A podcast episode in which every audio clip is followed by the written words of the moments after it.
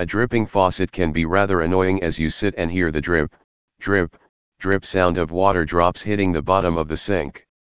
Besides being an annoyance, dripping faucets waste water and increases monthly water bills with Mississauga Plumber. There can be several reasons why your faucet is dripping including, age of the faucet, over time, the hardware within the faucet can simply wear out due to age and not operate correctly.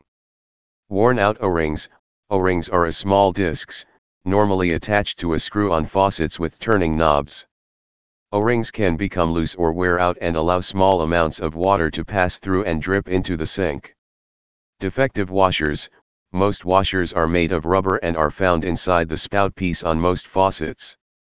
The washer helps seal the faucet when the valve seat is closed and stop leaks. Worn out valve seat, the valve seat is a movable component that opens and closes against the washer. Hard water mineral deposits and corrosion can cause the valve seat to wear out. Wrong size faucet washer, while a rare occurrence, sometimes faucet manufacturers do make mistakes and could use the wrong size washer in the faucet. If the washer is too big or too small it can leak.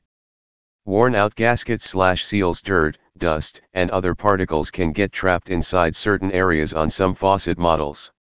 Over time, this causes the seals and gaskets to stop working correctly and leads to dripping faucets. Hard water mineral deposits, the calcium and mineral deposits in hard water can lead to leaky faucets. The deposits prevent the